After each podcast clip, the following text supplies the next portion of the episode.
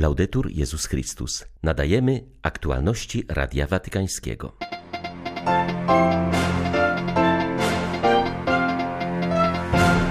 W Watykanie zakończyło się spotkanie koordynatorów kontynentalnej fazy synodu biskupów. Podkreślono na nim potrzebę cierpliwości i niespieszenia się z udzielaniem odpowiedzi na wyłaniające się problemy.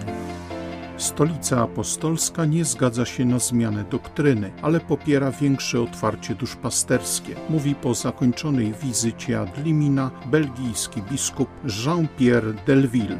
Ukraina liczy na naszą pomoc. Pomóżmy jej przetrwać zimę, apeluje ksiądz Leszek Kryża, odpowiedzialny w episkopacie za pomoc Kościołowi na wschodzie. 29 listopada witają Państwa ksiądz Krzysztof Ołdakowski i ksiądz Tomasz Matyka. Zapraszamy na serwis informacyjny. Papież Franciszek przesłał do nuncjatury apostolskiej w Ganie telegram kondolencyjny po śmierci kardynała Richarda Bauera, który zmarł w Rzymie w wieku 63 lat. Nazwał go mądrym duszpasterzem w wielkodusznej służbie Kościołowi, zwłaszcza najbardziej potrzebującym. Został on mianowany kardynałem na ostatnim konsystorzu papieża Franciszka w dniu 27 sierpnia, ale nie mógł uczestniczyć w uroczystości, ponieważ był hospitalizowany w Rzymie. Jego śmierć nastąpiła po ponad dwumiesięcznej rekonwalescencji. W telegramie Ojciec Święty stwierdza, że dowiedział się ze smutkiem o śmierci kardynała i składa kondolencje jego rodzinie oraz zgromadzeniu misjonarzy Afryki, do którego należał kardynał, a także duchowieństwu, zakonnikom i świeckim diecezji Wa. W Watykanie odbyło się spotkanie koordynatorów kontynentalnej fazy synodu biskupów na temat synodalności. Wskazano m.in., że ten proces oducza dawania natychmiastowych odpowiedzi na pilne wyzwania, jakie dostrzegane są w Kościele i uczy większego wsłuchiwania się w sensum fidei laicatu. Pochodząca z Filipin profesor Christina Keng, która należy do synodalnej komisji metodologicznej, podkreśla, że katolicy muszą na nowo nauczyć się rozmawiać rozmawiać o Kościele i dostrzegać istniejące w nim procesy, by jak najwierniej służyć Chrystusowi i prowadzić do Niego ludzi. Z kolei profesor Susan Pascoe, która jest w komisji koordynującej spotkanie kontynentalne, wskazuje, że trwający synod jest zarówno darem, jak i odpowiedzialnym zadaniem, w którym zaangażowany jest naprawdę cały Kościół. Rzesze ludzi świeckich, zakonników i sióstr, kapłanów, a także biskupów i kardynałów.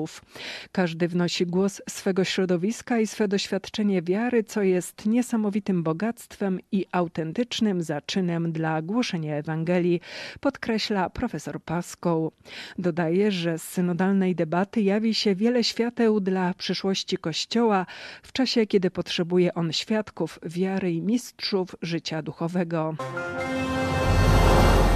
Belgijscy biskupi spotkali się w Watykanie z dobrym przyjęciem i zrozumieniem. Co więcej, prefekt jednej z dykasterii przyznał nawet, że stolica apostolska uczy się od kościoła w Belgii. Wskazuje na to w rozmowie z Radiem Watykańskim biskup diecezji Liège. Tamtejszy episkopat przebywał w Rzymie z wizytą ad limina. Biskup Jean-Pierre Delville przyznał, że biskupi zabiegali w Watykanie o dopuszczenie kobiet do diakonatu oraz o możliwość wyświęcania na kapłanów żonatych mężczyzn. Zachwalali też belgijski model relacji państwo-kościół. Przyznaje on, że w Watykanie biskupi musieli wyjaśnić też kwestie, które zbudziły sporo kontrowersji, poczynając od procedur duchowego towarzyszenia dla osób poddających się eutanazji, a skończywszy na błogosławieniu par homoseksualnych. Odnoszę wrażenie, że zostaliśmy dobrze zrozumiani, stwierdził hierarcha. Zdaniem belgijskiego biskupa pozycja stolicy apostolskiej jest taka, by otwierać się duszpastersko, nie zmieniając doktryny. Biskup Delville przyznał, że wiele nadziei budzi w Belgii trwający obecnie proces synodalny. Uderzyła nas zbieżność między propozycjami naszych wiernych i dokumentem opracowanym na kontynentalny etap procesu synodalnego. Było to dla nas bardzo inspirujące, ponieważ odkryliśmy, że poprzez ten dokument papież zachęca chrześcijan, by poszerzyli przestrzeń własnego namiotu, gościnność, bliskość, kontakt. I to właśnie mówili nasi parafianie. Mieć lepszy kontakt z kapłanem, czuć się lepiej przyjętym w swoim kościele, mieć więcej kontaktów z ludźmi z peryferii. Zobaczyliśmy, że dokument, który przygotowuje etap kontynentalny jest bardzo skoncentrowany na tych kwestiach, w tym na otwarciu na środowiska LGBT, ale też na przyjęciu osób, które sprawują starą liturgię. I oczywiście też na otwarciu na kobiety w kościele i na funkcje, które mają w nim pełnić.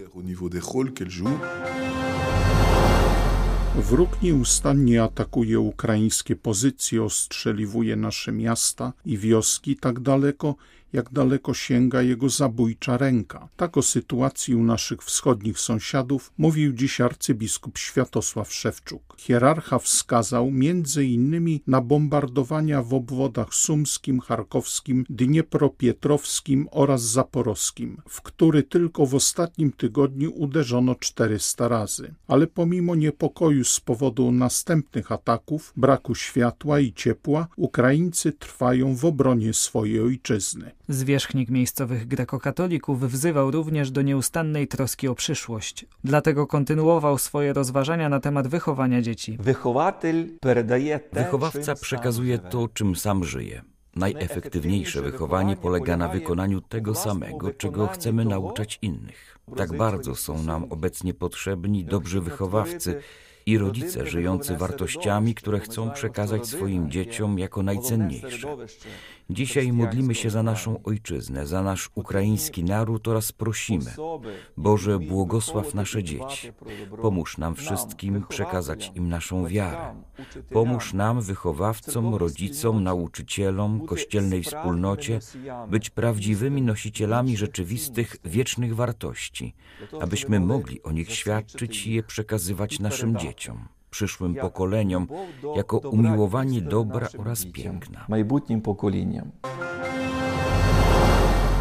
Chrześcijanie na Zachodzie nie powinni brać wolności religijnej i wolności kultu za pewnik, podkreśla kardynał Robert Sarach. Emerytowany prefekt Kongregacji do Spraw Kultu Bożego i Dyscypliny Sakramentów zauważa, że wolność religijna atakowana jest na różne sposoby, a męczennicy nadal umierają za swą wiarę na całym świecie. Kardynał Sarach wskazuje, że w przypadku Zachodu mamy obecnie do czynienia nie tyle z otwartą nienawiścią do wiary, ile coraz bardziej widocznymi i pogłębiającymi się uprzedzeniami wobec chrześcijaństwa.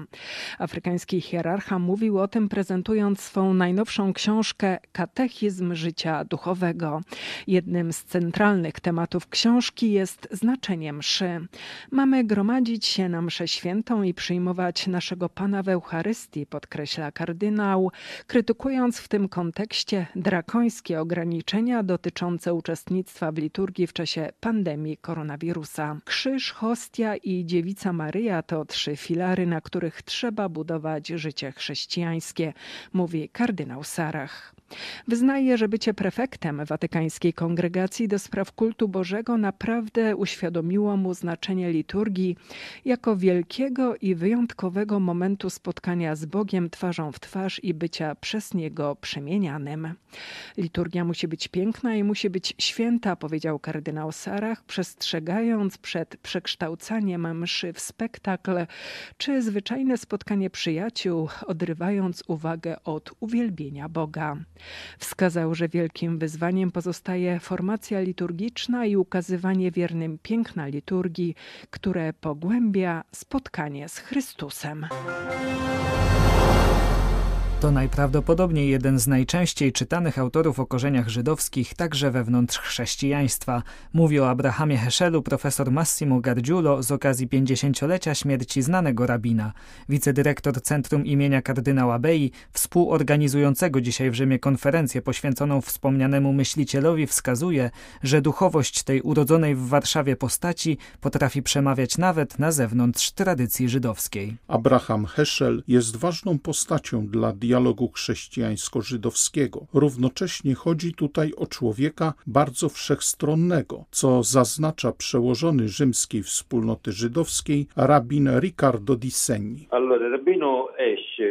Rabin Heschel przeżył bardzo szczególne, ciekawe wychowanie kulturowe, ponieważ formował się w Niemczech w latach 30., uczęszczając najpierw do tradycyjnych szkół rabinicznych, pochodząc z bardzo ważnej rodziny hasyckich nauczycieli, a następnie konfrontując takie doświadczenie ze szkołami rabinicznymi reformowanymi oraz z uniwersytetem. Dzięki jego zdolnościom tworzenia syntezy i mentalnemu otwarciu na różne horyzonty myślowe, Potrafił zebrać interpretacje rzeczywistości, które później wyszły na światło dzienne, kiedy musiał uciekać, emigrować do Stanów Zjednoczonych z powodu nazistowskich prześladowań. Był to człowiek bardzo aktywny. Istnieje jego historyczna fotografia, na której widać, jak maszeruje razem z Martinem Lutherem Kingiem na rzecz udzielenia ludziom praw obywatelskich. Więc dla Heschela sprawa włączenia człowieka wierzącego w społeczeństwo nie stanowiła tylko przedmiotu teoretycznych rozważań, ale wiązała się ze społecznym zaangażowaniem w celu polepszenia losu różnych osób, zdobycia należnych im praw. Abraham Heschel jest również patronem utworzonego niedawno Centrum Relacji Katolicko-Żydowskich przy Katolickim Uniwersytecie Lubelskim Jana Pawła II. Dlatego delegacja tej instytucji także bierze udział w konferencji w Rzymie. Pojutrze w Pałacu Apostolskim papież Franciszek wręczy nagrody Ratzingera. W tym roku jednym z laureatów tego prestiżowego odznaczenia przyznawanego przez Fundację Benedykta XVI jest czołowy francuski patrolog ksiądz profesor Michel Fedu. Jego zdaniem przyznanie mu nagrody Ratzingera to również docenienie roli patrologii we współczesnym kościele. Ojcowie Kościoła to chrześcijanie pierwszych wieków, którym zależało na tym, by przekazać swym współczesnym Ewangeliom Ewangelię, pamiętając, że żyją w kulturze, która różni się znacznie od kultury Palestyny, gdzie narodziło się chrześcijaństwo. Można więc powiedzieć, że zajmowali się inkulturacją Ewangelii, a zrobili to w sposób naprawdę wybitny. Myślę, że jest to bardzo ważne dla nas dzisiaj, ponieważ ojcowie Kościoła mogą być dla nas wzorem. Nie w tym sensie, że mamy powtarzać to, co mówili, ale dlatego, że również współcześni chrześcijanie muszą się podjąć analogicznego dzieła, a mianowicie przekazać rozumienie wiary chrześcijańskiej w języku, który będzie zrozumiały w naszym społeczeństwie i w naszej kulturze. U ojców Kościoła ważne jest również to, że ich dzieła mają charakter przede wszystkim egzegetyczny i duchowy. Stworzyli wybitną teologię duchowości. Wystarczy wspomnieć o takich arcydziełach jak Życie Mojżesza, Grzegorza z Nysy, Wyznania świętego Augustyna, czy oczywiście Pisma Ojców Pustyni. Druga niedziela Adwentu przeżywana jest w Polsce jako dzień modlitwy i pomocy materialnej Kościołowi na Wschodzie. W tym roku obchodzony jest on po raz 23. Do tej pory zespół pomocy Kościołowi na Wschodzie, działający przy Episkopacie Polski, realizował od 300 do 400 różnych projektów w ciągu roku. Dyrektor tego zespołu zwraca uwagę, że w tym roku wsparcie trafia głównie na Ukrainę. Ksiądz Leszek Kryża, który od momentu wybuchu wojny wiele razy był na Ukrainie, w rozmowie z Radiem Watykańskim wymienia, czego w tej chwili najbardziej potrzebują ludzie dotknięci koszmarem wojny. W tej chwili takim priorytetem wszystkich tych, którzy starają się pomóc Ukrainie, to jest właśnie pomoc w przeżyciu, w przetrzymaniu tej zimy, która nadchodzi, a właściwie która już się tam w wielu miejscach zaczęła. Chodzi o to, żeby dostarczyć na ile to będzie możliwe, takie prymitywne piecyki, żeby można było je wstawić do mieszkania i zabezpieczyć okna. I właśnie w tym kierunku w tej chwili idzie nasza pomoc, no i oczywiście pomoc y, żywnościowa. Miałem okazję osobiście takie piecyki przekazywać i widziałem, ile z tego powodu było radości. Szczególnie ludzi, którzy na wielkich osiedlach, którym przyszło żyć w piwnicy, bo górne piętra są zupełnie porozwalane, zburzone, więc oni mieszkają ciągle w piwnicy. Dla nich taki prymitywny piecyk no jest czymś zbawiennym, bo on nie tylko nagrzeje, ale też można na nim co nieco ugotować, nie tylko dla siebie, ale i dla sąsiadów, bo oni tutaj bardzo solidarnie wspólnie tą niedolę przeżywają, więc myślę, że to jest taki priorytet dla wielu instytucji, które w tej chwili pomagają Kościołowi na Ukrainie. Były to aktualności Radia Watykańskiego. Laudetur Jezus Chrystus.